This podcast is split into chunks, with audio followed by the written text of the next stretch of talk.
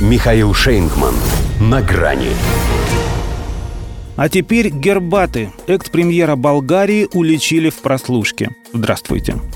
На грани. В Болгарии после внеочередных парламентских выборов сохраняется неопределенность. И хотя от формированием правительства во главе с дебютантом и, как их принято называть, несистемной партией есть такой народ, вроде бы что-то намечается, разговоры о новой избирательной кампании все же не считаются досужими. Во-первых, без коалиции ей не обойтись. Во-вторых, слишком придирчивыми могут оказаться ее потенциальные партнеры. Кого среди них точно не будет, это бывшие партии власти, граждане за европейское развитие Болгарии. Герб. Отстала она меньше, чем на процент, но именно о ней говорят как о главном неудачнике июльского голосования. Тем не менее, экс-премьер Бойко Борисов вряд ли заинтересован в новой избирательной досрочности – Несмотря на первое за 10 лет поражение, они все-таки сохранили статус ведущей политической силы. Очередное же электоральное испытание может отправить их на задворки. Скрылись некоторые пикантные подробности их правления, окрещенные в СМИ болгарским Уотергейтом.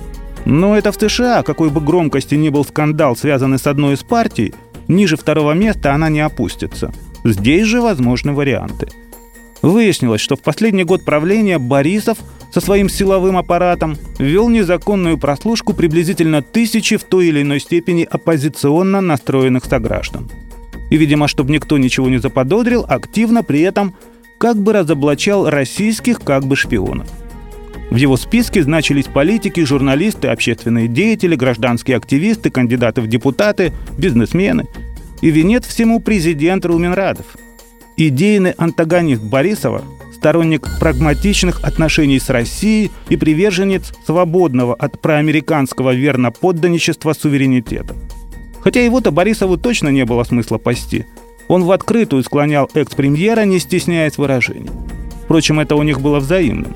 Причем с последним словом «забойка», учитывая, что президент здесь фигура символическая. Но теперь инициатива именно у него. И это еще не конец истории – уже пообещали продолжение разоблачений в парламентской комиссии по ревизии действий силовых структур во время антиправительственных протестов 2020-2021 годов. Их и Радев поддержал, и партия «Есть такой народ» именно на их волне поднялась. Потому и комиссию они создали раньше, чем коалицию. Пока Борисов возглавляет ведущую оппозиционную фракцию, ему ничего не грозит. Новая же кампания чревата изменением статус-кво – если он даже прослушивая своих противников, умудрился им проиграть.